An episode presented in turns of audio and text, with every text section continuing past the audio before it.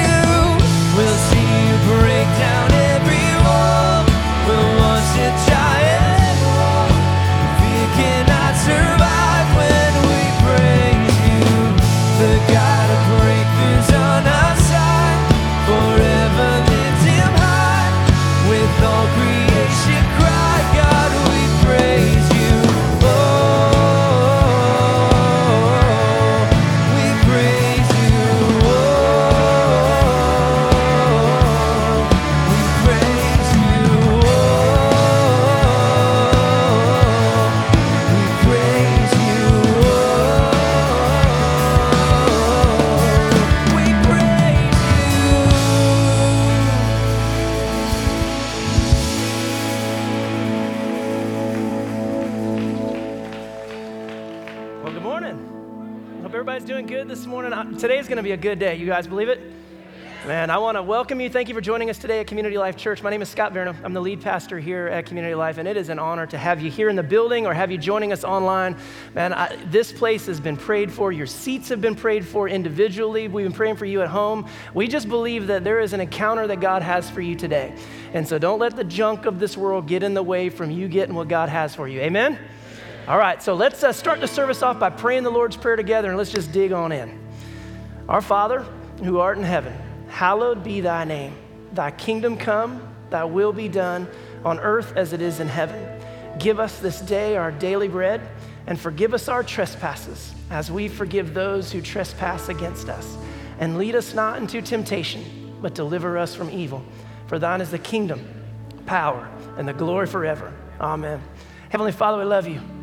And we're so grateful for opportunities like this just to, to gather our hearts together, regardless of all of the garbage and the things that we've walked through or had to listen to or had to deal with, or even those good things. God, we come and we spend time in the presence of the one who is truly good. And we recognize that, that you are the source. You are the one that offers life. You are the one that offers hope. And so today, as we press in in our time of worship, God, we pray that you would just deposit into us, Lord, those things that we need, those things that we hold on to that will carry us through the difficulties, the challenges of life. You know our families, what we're walking through, what we're dealing with. And we just pray that today you be God. We just entrust you with it today. Lead us and guide us. We love you. We trust you. And it's in Jesus' name we pray. Amen.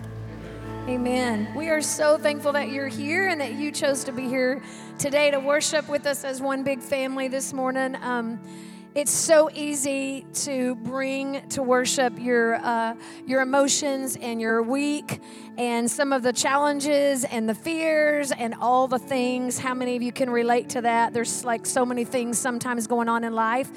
But we don't go based on feeling. We don't worship God based on feeling. We worship Him based on truth and the faith. Can I get an amen for that this morning? So let's sing from our hearts. Let's worship Him. He's here today and He's going to move in our hearts this morning. And I know it. It's going to be a great day.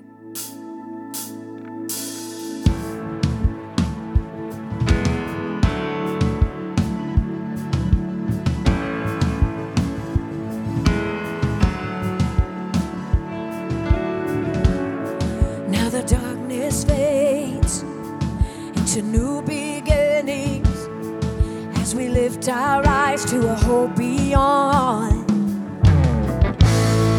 All creation waits with an expectation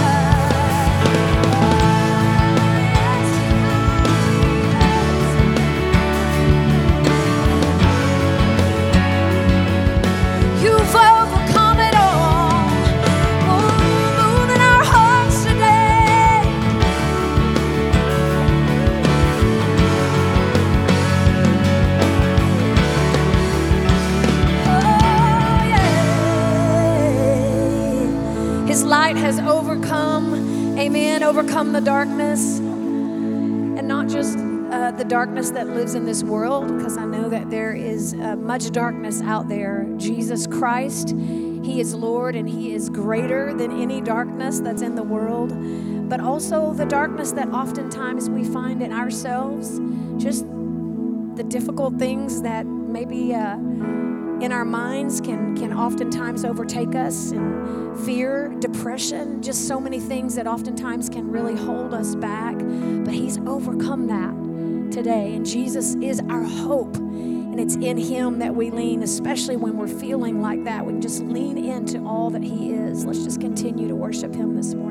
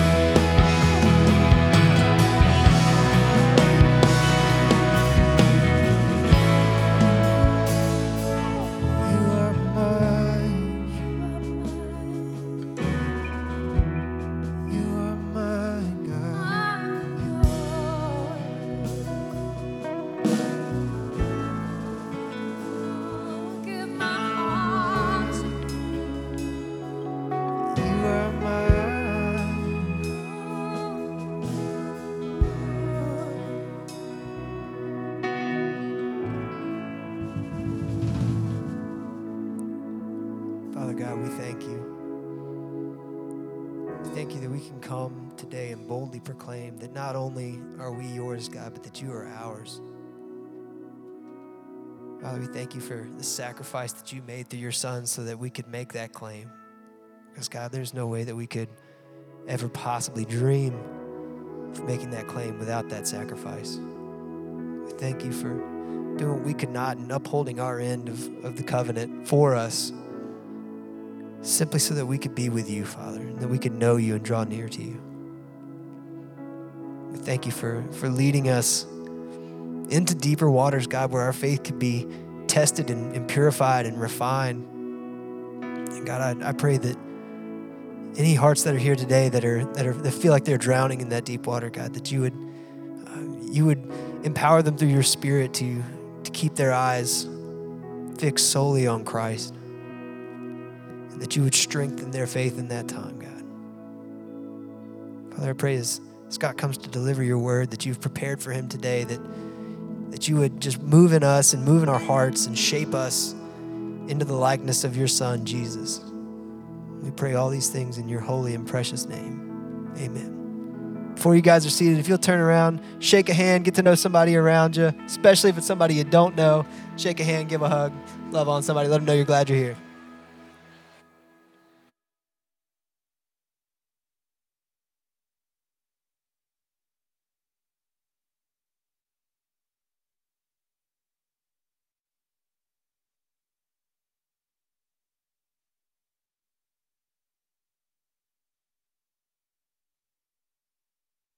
Welcome to church. We are so glad that you're here because this church is much more than just a building. It's a family committed to loving God and loving people. This church is a safe place for anyone and everyone. No matter who you are, where you came from, or what you look like. Because at this church, we believe that God is many things.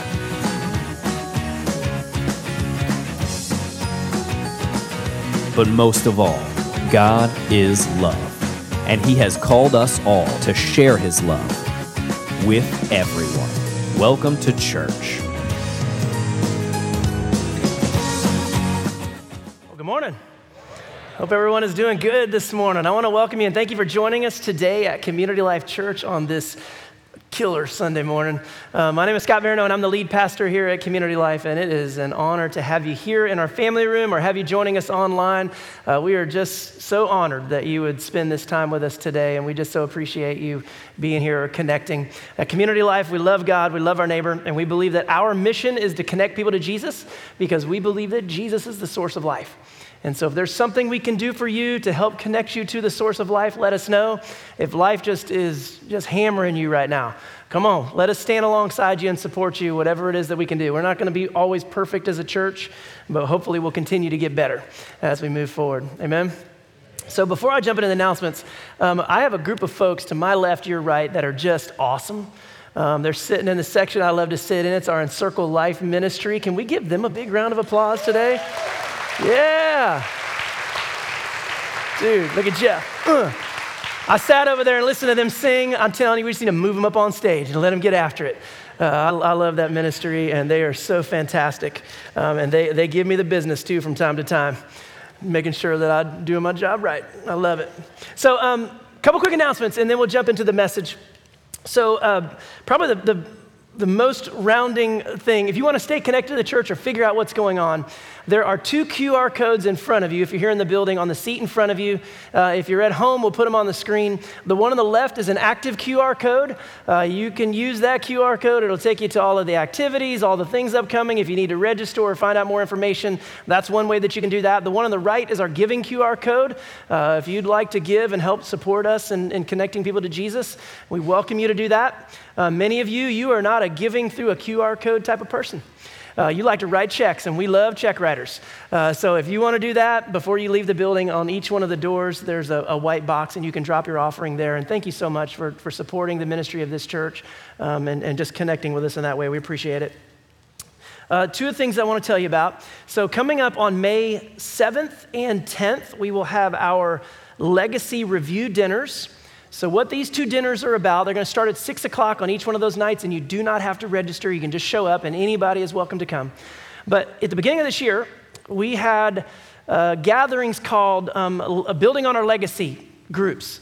And really, during that time, what we did is we invited folks to register to come in, and we asked you three questions What is it you love about community life? What is it you're struggling with? And what do you want to do? And we just took notes. And we went down whatever rabbit trail and chased every squirrel that was there in the room to chase. And we've synthesized all of those, put them together. And on the 7th and the 10th, we're going to disseminate that information back to you.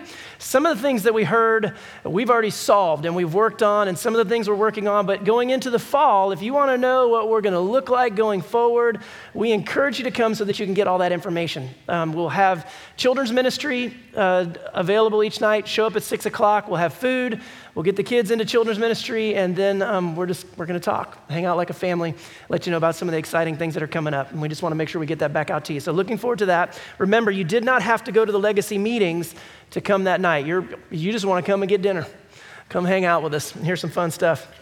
And then the, the last announcement, and I'm going to tell you this is probably my most favorite announcement to make every single year. Today is Culver's Custard Day. So, Randy and Honey Smith, they're so awesome. They own Culver's, and every year they donate truckloads of custard for free to this church. And the youth ministry sells them. So, for $4 today, you can buy a pint of custard because in Jesus' name you need it.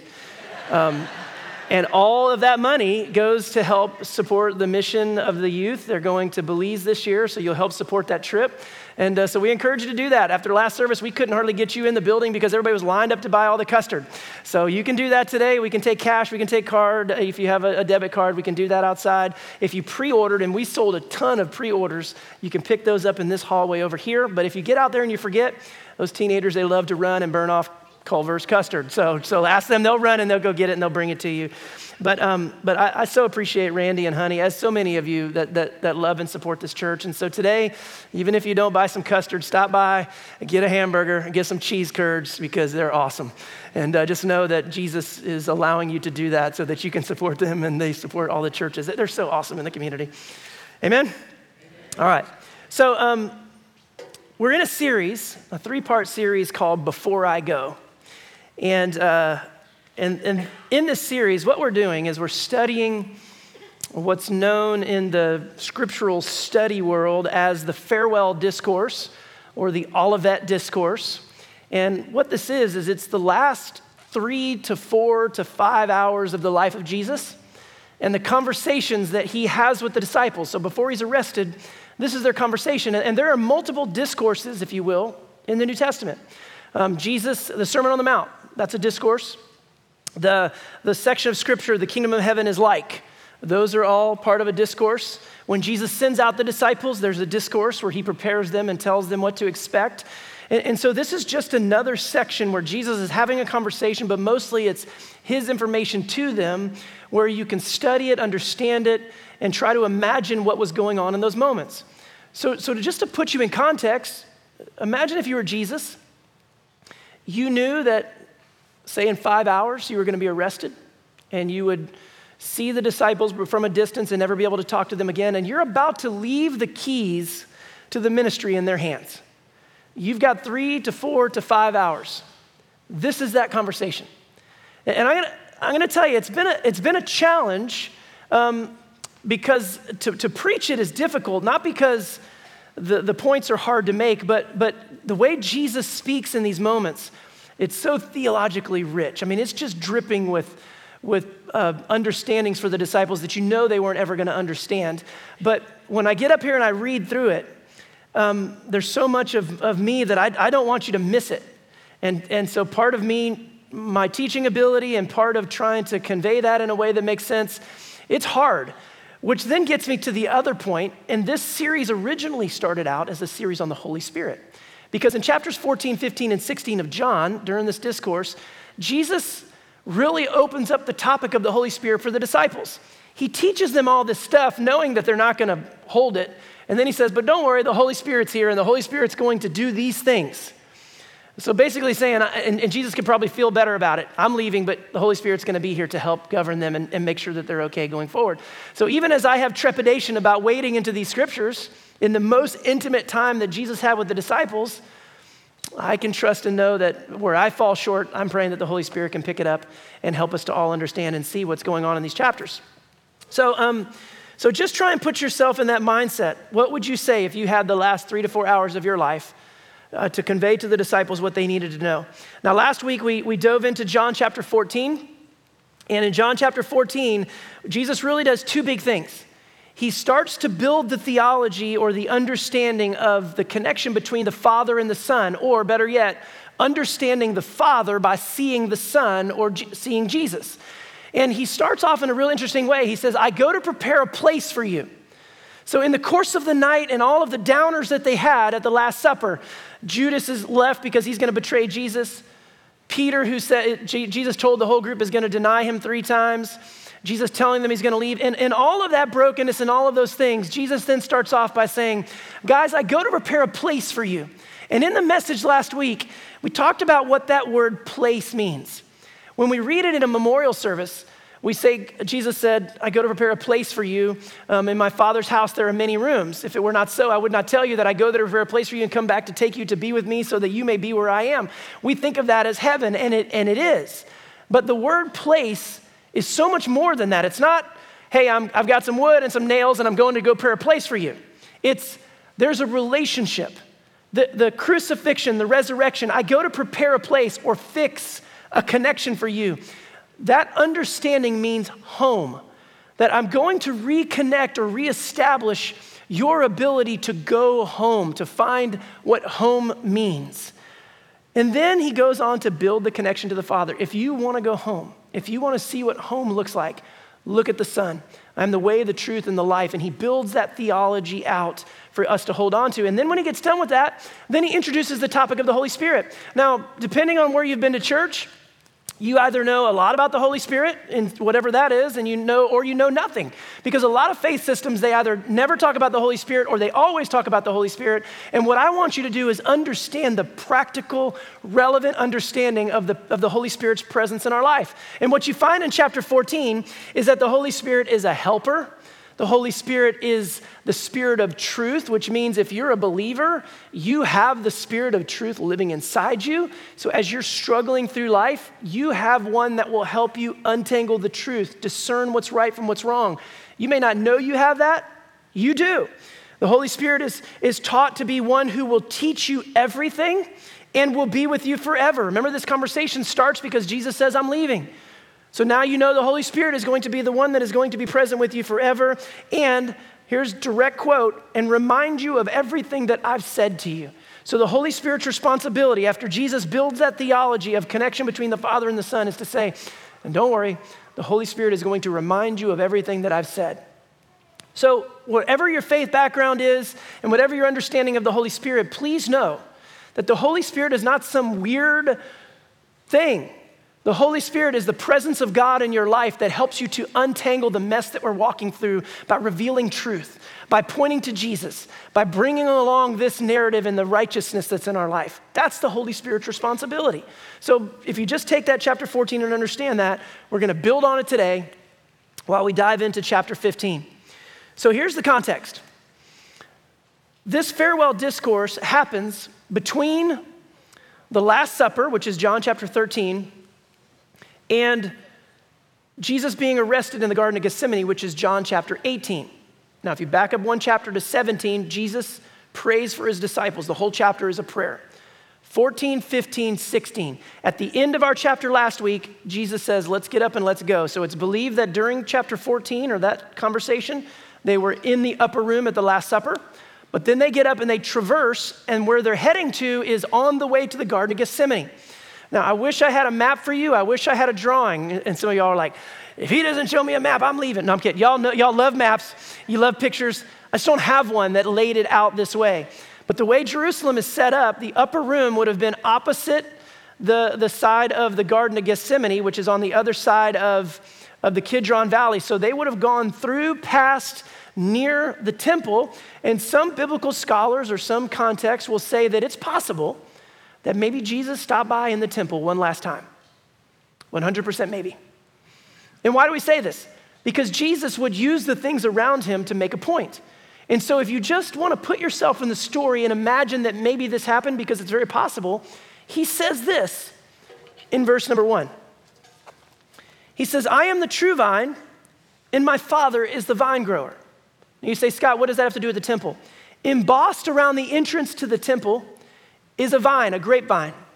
And Israel, in, throughout the Torah, is understood, and through the, the prophets and through the Psalms, is known as a vine that's supposed to provide sweet fruit to this world. And, and so, oftentimes in Scripture, God will re- reference the vine, or the prophet will reference the vine. He says, You're producing rotten fruit. Like that's, that's how it comes out to. But there at the temple was this vine. And so, you can imagine Jesus possibly walking through, or maybe he was walking by a vineyard, walking through, and he, he points at the vine and he says, I want you to know, I'm the true vine, and my father is the vine grower. So if you just want to put yourself in the story, imagine that. Last few hours of your life, Jesus is traversing through Jerusalem, heading across the Kidron Valley and over to the Garden of Gethsemane, and he starts this conversation. So, for the sake of our understanding through the rest of this text, Jesus is the vine, the Father is the vine grower that's going to take care of the vine. Verse 2 it says, He removes every branch in me that bears no fruit. Every branch that bears fruit, He prunes to make it bear more fruit. You have already been cleansed by the word that I have spoken to you. Now, this sounds like a terrible sales pitch for Christianity, but it's the truth, so I'm going to tell you. He says, if you have a branch in you that bears no fruit, God's going to cut it off. If you have a branch that bears fruit, God's going to prune it. So, guess what? You pruned if you do, and you prune if you don't. And why does Scott say that? I, I, I want to speak to you the truth because some people, they try to talk you into being a Christian by saying, if you become a believer, it's all um, angels' wings and bonbons. I don't know, right? Like, like no more problems in life. That is not this Bible. That is not what the gospel message teaches. It teaches about a father who, if you have things in your life that are not in keeping with, that are producing bad fruit or dead, he's gonna lop it off. And guess what?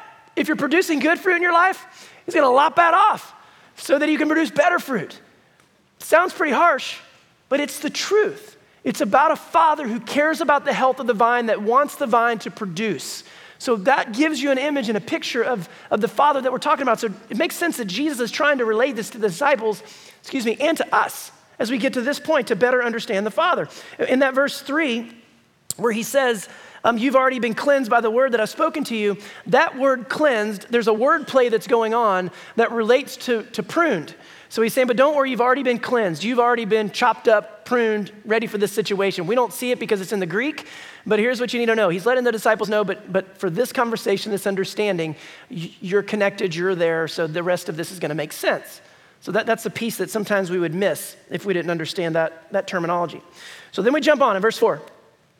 He says, Abide in me as I abide in you. And that's such beautiful terminology. He says, Just as the branch cannot bear fruit by itself unless it abides in the vine, neither can you unless you abide in me. He says, I am the vine, you are the branches. Those who abide in me and I in them bear much fruit, because apart from me, you can do nothing. So here's this awareness of Jesus asking the disciples to abide in me. And this is really weird. When we left our, uh, my men's study on Wednesday morning, um, one of the thoughts was, well, how do you tell someone to abide? Another understanding in this is that this word abide connects to what we talked about last week, and I go to prepare a place for you. It's the same word that runs through there. And so, what Jesus is really saying is, be at home in me is I am at home in you.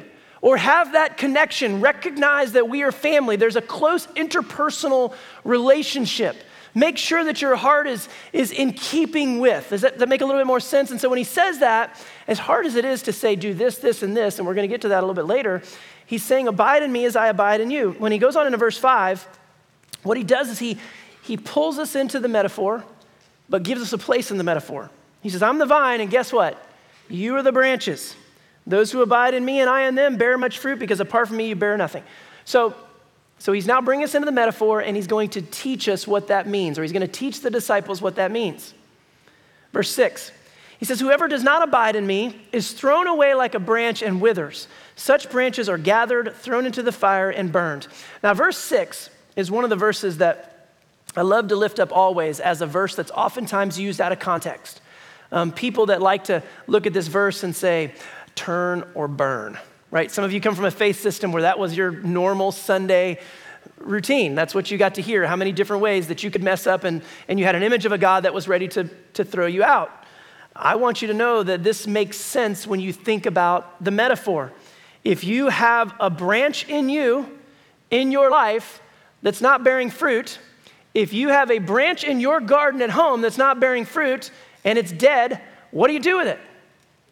You get rid of it. You don't leave it there. If you are a person that wants your garden to live, wants it to make sense, you're going to get that thing out of your life. But, but it also carries into our lives. We have things that either bear bad fruit or are dead, and God's going to get that garbage out of there. It's not, a, it's not an indictment upon those people who don't, right? Like, it's a bigger understanding of the metaphor of how Jesus is going, or how the Father is going to cleanse those areas out of our lives. Verse 7. He says, If you abide in me and my words abide in you, ask for whatever you wish and it will be done for you. Now, I had so much fun last week trying to make a sense and make a point to you because this was the same, same verse that was there last week that whatever you ask in my name, the Father will give to you. In the Christian world, we've turned this into a genie in the bottle. The scripture says, if you ask for something in Jesus' name, you're going to get it.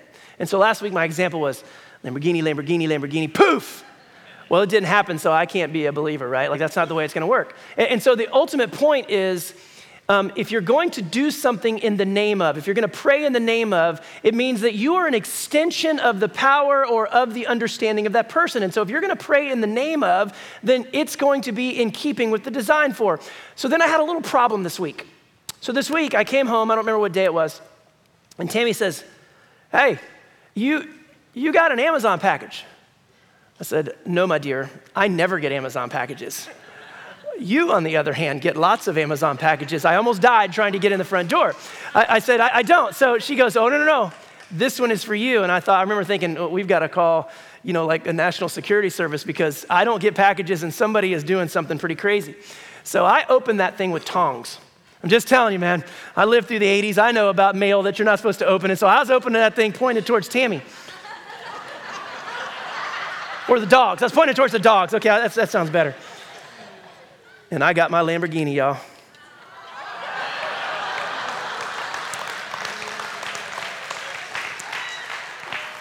So I learned a little something this week to be more specific in my prayers.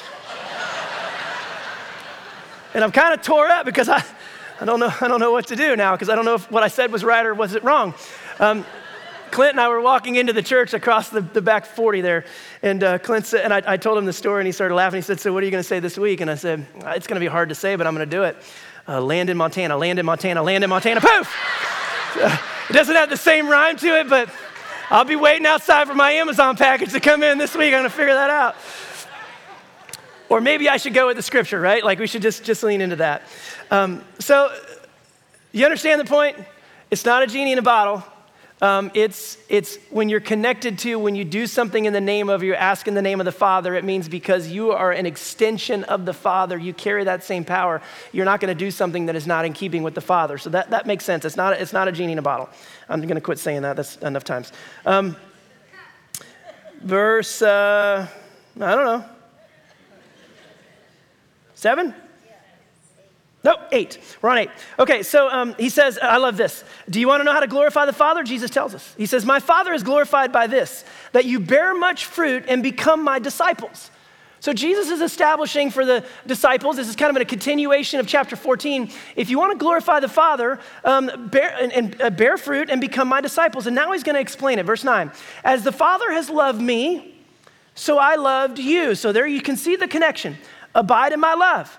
If you keep my commandments, you will abide in my love, just as I have kept my Father's commandments and abide in his love. I've said these things to you so that my joy may be in you and that your joy may be complete. And so, in this understanding, he pulls us in and connects us to the love of the Father. Father loves the Son, Son loves us. We're connected, we abide. This is that picture of home, of finding the, the lover of our soul and how God pulls us all together um, abiding in the love of Christ, who, who abides in the love of the Father, and that is by extension passed on to us in, in the full awareness. And, um, and his direct understanding in doing this is to say, if you keep my commandments, then you will abide in my love. And we're going to talk about that in a little bit, but there's a powerful truth. We open up every part of the sermon with the commandments, the two commandments that Jesus gave us, which is what's the first one? We will love and we love. Those are the commandments. He says, if you keep my commandments, then you will abide. That, that's how he puts it out there for them to be able to do it. He, he knew we would, he didn't want to go down the whole list, and so he categorized them as two. There's the vertical nature of loving God, and there's the horizontal nature of loving our neighbor. Verse 12. Did I skip anything? Yes, verse 12. He said, This is my commandment, that you love one another as I have loved you. No one has greater love than this, that, that um, greater love than this, to lay down one's life for one's friends. And so he's setting the stage now for what's about to happen with his death, burial, resurrection. And, and here's the thing the, the Son, the Father's Son, is going to set the foundation by setting the bar at the greatest thing you can do is to give your life. That's the greatest expression of love. And now, what he's going to do in these next few verses, from verse 12 all the way down through 17, is he's going to elevate our connection to the Father. He's going to use the word friend. It's synonymous with brother because the word is phileo. So think brotherly love. You go to a church and someone calls you brother so and so. This is where he kind of elevates our role in our connection to the Father. He says in verse 13, uh, verse, oh, verse 14, I got to deal with. This one's insane. It's just like, it seems like a one off. He says, You are my friends if you do what I command you. Now, could you imagine saying to someone, You can be my friend if you do exactly what I tell you to do? Like, we read that and we're like, nah, Wait a minute now, that seems a little crazy. But what he's doing is he's stating the obvious. If the command is to love God, to love our neighbor, then by definition, to be a friend means to live into those commands. So Jesus is defining. It's, it's lost on us in translation. The words are there, but the intent doesn't make sense into the Western world because of the way that they're carried. But, but that hopefully makes more sense when you think about it. Verse 15. He says, I do not call you servants any longer because the servant does not know what the master is doing, but I've called you friends because I have made known to you everything that I have heard from my Father. So there's a, a different connection, a different interpersonal connection. I, I tried to wrestle this morning with um, with this thought, and, and this is Scott, so this may not be God, this may be making, making, making it up. But you know, sometimes your friends know more about you than your own brothers or sisters in your immediate family, right? So think of the connection that's here. Jesus sharing with them, Jesus connecting them. He's not trying to disconnect because the whole thing is about being connected in family. So he's not trying to say that, but, you, but maybe that's the point.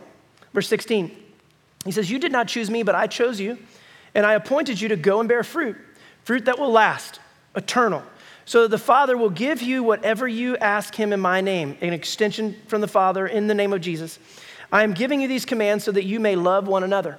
So he pulls it all together and talks about their role going forward, bearing fruit, loving one another. So that's how he pulls them in and says there's a, and he starts this understanding of you are to be set apart, that there's a, there's a different awareness of our connection and our piece of being together. So now, verses 18 down through verse 21, there is, um, this is where you start to delineate. That whole first part was abiding, family, home. Now we're going to get a taste of the rest of it. Think he's, he's preparing them for what they're going to look at. Verse 18 it says, If the world hates you, be aware that it hated me before it hated you. So he's preparing them. He says, If you belong to the world, the world would love you as its own. Now, that's my influence or inflection. The world's going to love you as its own. Because you do not belong to the world, but have chose, but I have chosen you out of the world, therefore the world hates you. Verse 20. Remember the word that I said to you servants are not greater than their master. Do you remember in, in John chapter 13? Jesus gets up and he washes the feet of the disciples. And when he gets done, he sits down. He says, Do you know what I've done to you or for you? He says, I want you to know that a servant is not greater than his master. So if I wash feet, guess who else washes feet? Right? So he tells them, he says, if I can wash your feet, guess whose feet you're washing? You're going to wash each other's feet. So here he says, remember I told you servants are not greater than their masters. If they persecuted me, guess who else is getting persecuted? He's welcoming them to the party. He's letting them know. He says, they'll persecute you. If they kept my word, they will keep yours also. So he starts to draw this distinction between the world and between um, this connection or this familial understanding. Verse 21. He says, But they will do all things to you on account of my name because they do not know him who sent me. Now, with that thought in mind, Jesus then gives us another portion of awareness that comes as a result of us being of us abiding. Um, no longer is I didn't know an excuse because Jesus walked this earth as the image of God, the Father. And so here's what he says, verse 22. He says, If I had not come and spoken to them, they would not have sin. But now they have no excuse for their sin. Whoever hates me hates the Father also. If I had not done among them the works that no one else did, they would not have sin. But now they have seen and hated both me and my Father. It was to fulfill the word that was written in their law. They hated me without a cause. And there are multiple places in Scripture where prophets or the Psalms say that exact terminology that I'm going to go to them and they're not only going to not receive me, they're going to reject me. Over and over and over again, it said, one of the, one of the specifics, in case you want to go back and look at it, uh, Psalm 69 4, speaking of Jesus, speaking of that Messiah psalm, that the Messiah will be rejected. So it gives you the image of what he's trying to say that if they're going to reject me, they're going to reject you, and it's a fulfillment of Scripture. And then um, we get to verse 26 and 27. I haven't said anything about the Holy Spirit yet, right? And I told you each one of these chapters contains a little piece of that. And so now you're going to get to hear that insight about the Holy Spirit. And it, and it almost seems like a tag on, but we're going we're going to look at it in just a second. He says, When the advocate comes, who I will send to you from the Father, the Spirit of truth, who comes from the Father, he will testify on my behalf. So remember, he's talking about the difference between those who will receive you, those who won't, the greater connection, going home, and the role of the, and responsibility of the Holy Spirit is to testify, to sort out the lines in between. Make sense? So there's an external, outreaching part and awareness of the Holy Spirit that is going to take the story, the message of Jesus, the fruit that's being produced, and then carry it to, to the world that so desperately needs it. In verse 27, and he doesn't leave us out of the equation, he says, You also are to testify because you have been with me from the beginning. And so your role is to take and continue on is to take this message and, and, and disseminate it or to testify. But it's not devoid of the Holy Spirit. The Holy Spirit is the one that untangles, um, helps you to discern, helps you to understand, and, and bring it to fruition in someone's life. Is that cool? That's a terrible question. Do you enjoy going through Scripture in that manner? Abide in me as I abide in you. Um, and, and I'll just say that Tammy's closing is the song Abide in Me. And uh, I've been listening to it all week as she's been playing it. She has, she has an old, we have an old piano in the house that, her, that she had when she was a child that her mother brought from Oklahoma. We stuck it in the living room, and when she bangs on that thing, it just rings throughout the house. There's something about this song um, that will just speak to your heart. So I say that to give you something to expect, to look forward to, um, to just kind of bring you back to a place to where you can just, just reconnect your heart. But um, when you think of abide in me as I abide in you, it's some of the most beautiful, poetic scripture. So many commentaries, so many biblical scholars, whatever you want to say, they try to give you tons of imagery as to a better way to understand this. Um, one that, that jumped out to me was, was imagining God as a body of water and you just diving into that body of water and being immersed. The water presses in around you, the water lifts you, um, the water regulates your temperature. It starts to permeate, it tr- starts to saturate you. You are in the water, and the water is in you. And, and maybe that, that, that falls short, but it's a beautiful image of the same story, trying to understand the vine. But there's so many different ways to look at and try to wrestle it through. But I'll tell you, as I studied this week, my struggle um, was this, and, and I, I, it was day after day after day. Even through the men's Bible study, I was still just bent on teaching this in a particular way. And, and as I got through the rest of the week, just things started to untangle a little bit. And I hope this makes sense to you. And, and, and so, my, my spiritual gifting, in case you don't know, is the gift of serving or service. I will not be the smartest guy in the room, no amens, um, not the most knowledgeable or the most wise, but if I have the stamina and the ability, I will outwork you. It's what God has put in my life. It's how I get to this place. I, it's just my gift. It's what God has given me to do. I'm by nature a servant. And so here's, here's the challenge that that brings to my life. When I look at this scripture, it's abide, it's fruit. I skip right over the abide and I start to look at the fruit. This has to be about producing fruit. Fruit, fruit, fruit. What have you done for me lately? Has to be about something that we can go do and we can go be. But, but here's the issue when have you ever seen a tree struggle to produce fruit? Right? Like, it just doesn't happen. So, you can't understand producing fruit if you miss the main point of the whole chapter, which is to abide.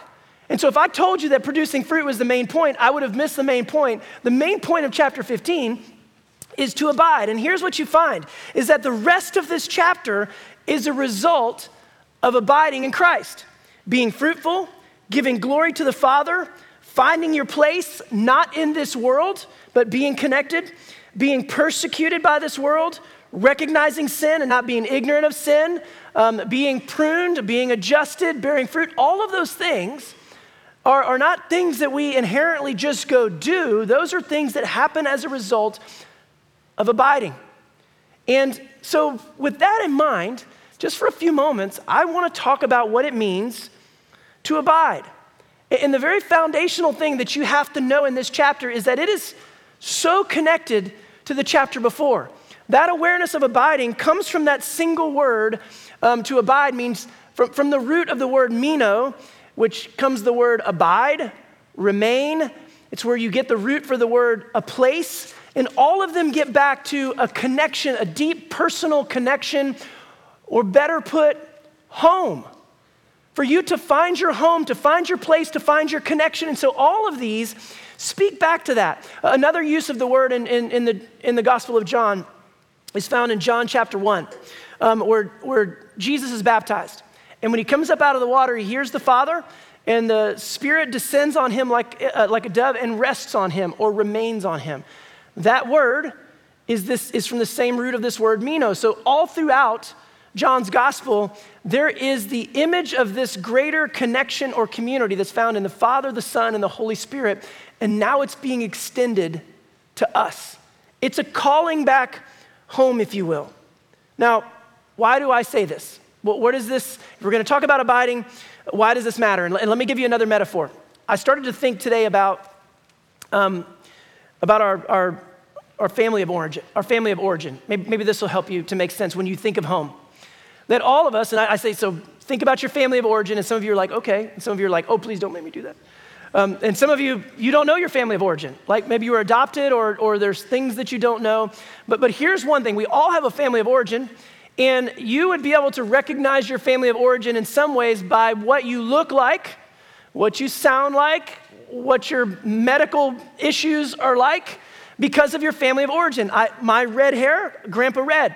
My chicken legs, Grandpa Red. I mean, thank, thanks to Grandpa Red. I guess this is where they all come from. There is a connection to my family of origin. You know this. If you have children, there has been a time in your life where you heard them say something and you went, oh, like that just reminds me of my father or reminds me of, of grandpa or whatever it is.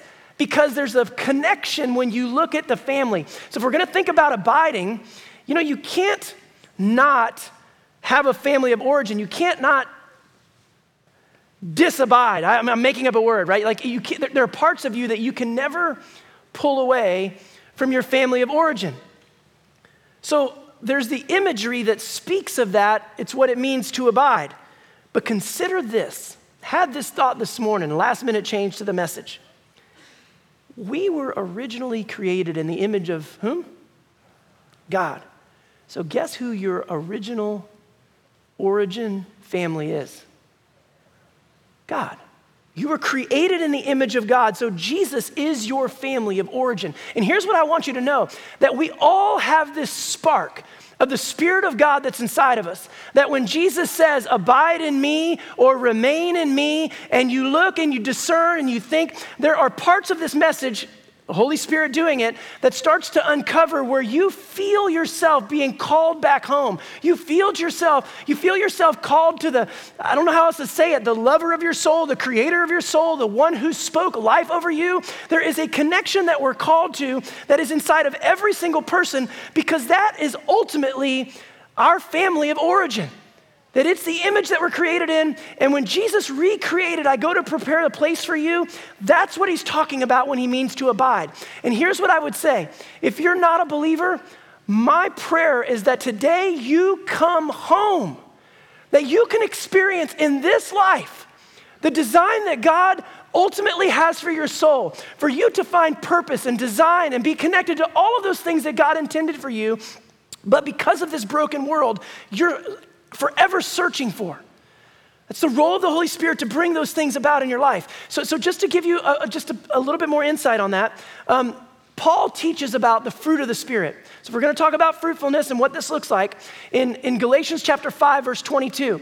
Um, just prior to verse 22, he talks about the things that are not of the Spirit, and then he gives you the things of the Spirit. And the fruit of the Spirit are this love, joy, peace, patience, kindness, generosity, faithfulness, gentleness, self control. Those things are incredible when you think about them. Have you ever walked into a place and you said, oh, there's just something about that place? Or have you ever walked into a place and you said, there's just something about that place? Right? You hear me? You recognize and you know and you can tell where home is. And for some of you, God is calling you home. God is calling you to abide. God is calling you back to that place to, to where you can reestablish and start to produce. Now, now, I don't know what to do with all of this, except to say there's two things that really jump out to me about it. The first thing is I love the heart of God. The heart of God is so powerful and so beautiful that in all of this, in the abiding, that God is never just exclusive to where He closes us off and where we're producing fruit for just one another. Yes, that fruit is produced for one another because we live in the joy and the peace. And if you're in a place that doesn't have those things, you want to get out of them. But when you attend a church or you're a part of a family that, that, is, that is a family of believers, you experience the presence of God that looks a lot like that connection that God originally had. But there's something so powerful about the Spirit of God that the fruit that we produce in our lives is not just for us to see and to be a part of, it's also for those that are broken and far off and that's why it's so powerful when we read about the Holy Spirit, who will be the one that testifies. So when we produce fruit in our lives, we're not just doing it so that we can live happy, healthy lives. We're doing it so that people can taste and see that the Lord is good. So many faith systems, they give God this image of the God that is just waiting for you to mess up so that he can throw you in hell. I want you to know that God is doing every single thing he can to reach you, offering you things that you can taste and things that you can experience that give you just a reconnection back to the heart. And so, for me, a part of this message is once again in these last moments of the life of Jesus, for the disciples to get a picture of the image of God that is out facing is so powerful. Uh, the other part of this is, is when you try to think about what it means to abide. Um, he actually tells us, he says, If you keep my commandments, you will abide in my love, just as the Father kept my commandments and abide in my love. So just, just wrestle with this. The actual message is so simple. The commandments are we love God, we love our neighbor. And the verse 26, coupled with the Holy Spirit, is we connect people to Jesus or we testify because the responsibility is to point to Jesus. So the literal point of all of this is the mission of what we live into. And, and, and not just this church, it's the mission and the calling that, that, that, Jesus gave the church. So, what Jesus is doing is he's reestablishing the mission of the church. You love God, you love your neighbor, and you connect people to Jesus. That's, he's reestablishing the church and he's letting them know how all of that works together. Amen? And the last thing I would say before I pray and, um, and Tammy comes out and sings for us is, is if you're here today and you've been afraid, come home. Come home. There is nothing to fear. There's nothing to fear except a God that loves you and wants to bring you to a healthy place in life. And, and I'm not going to tell you that, that that's painless. There's a challenge that goes along with that. But I want to tell you that if you'll open up your heart, you will find the desire, the purpose, and the ultimate reason that you are on this planet. Just, just come home today. Open up your heart and choose to believe. Will you pray with me? Heavenly Father, we love you. And I thank you, God, that this scripture, oh, it always gives us a way. And, and it's through your son, God, seeing the life that was so willingly laid down for us so that we could find our way back home. And God, I just, I start today with my own life and say, God, I, I want to be the one that abides. I want to be the one that if the branches are on me that aren't in keeping with you, just get rid of them. And those that need to be pruned, prune them so that we can continue to bear fruit, not for our glory, but God, for the glory of your kingdom and the work that you're doing, because it's the only way to transform this world. There are so many people that are lost and lonely, and God, they need to experience and taste and see that you're good. So allow us to get to that place, God. And I just, Lord, I thank you that today you're welcoming people home to experience the lover of their soul, loving them in ways that maybe they never have before. As we just open up our hearts and we say, Jesus, be my Lord. Show me the way to the Father. And it's in the name of Jesus we pray. Amen invite you, if you will, to stand with me. And uh, Tammy's going to lead us in this song. I encourage you to sing along or, or allow the words to just minister to your heart. Um, Addie is here on the front if you'd like someone to pray with, and I'll be down on the other side. But thank you for your time this morning.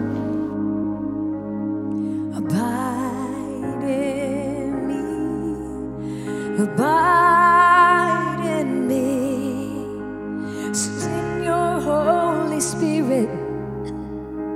and abide in me.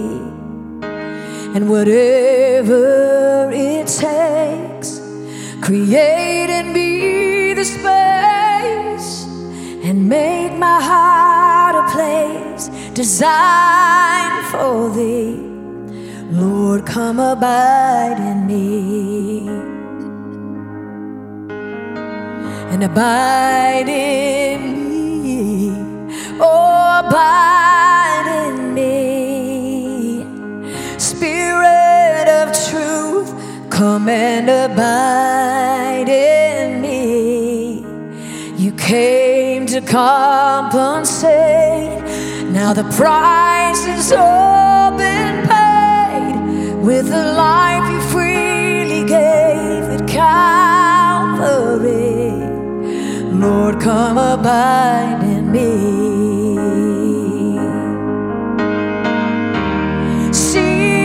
be raging. He is.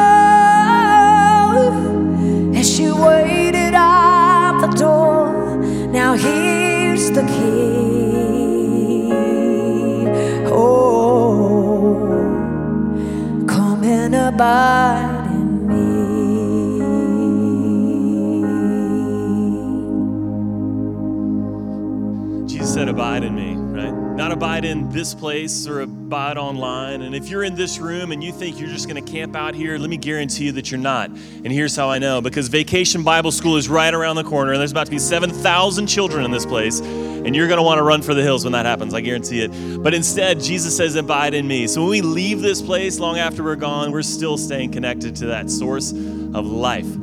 If you are new here, if you're looking for a way to get connected, maybe you've been here for a while, you want to learn to or find a way to get grow and, and connect in that way, meet us out here in the next steps room. We'd love to help you get connected. And, uh, and, and another way you can do it is through our discovery class. A new class starts next Sunday. If you just want to know more about this place and what God is doing in the, the life of our people, it's pretty exciting. Let's pray.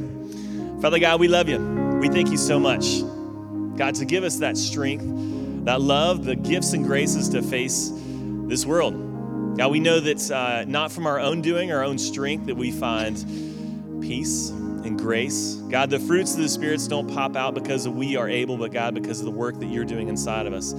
So, God, help us to be your people. And after we leave this place and after we log off, God, that we would be able to, to go into those communities, go into those places you've called us to go, and bring the hope and the forgiveness, the love, and the peace of your Son, Jesus. We thank you. It's in Jesus' name we pray, and all God's people said, Amen. We love y'all. Have a wonderful week.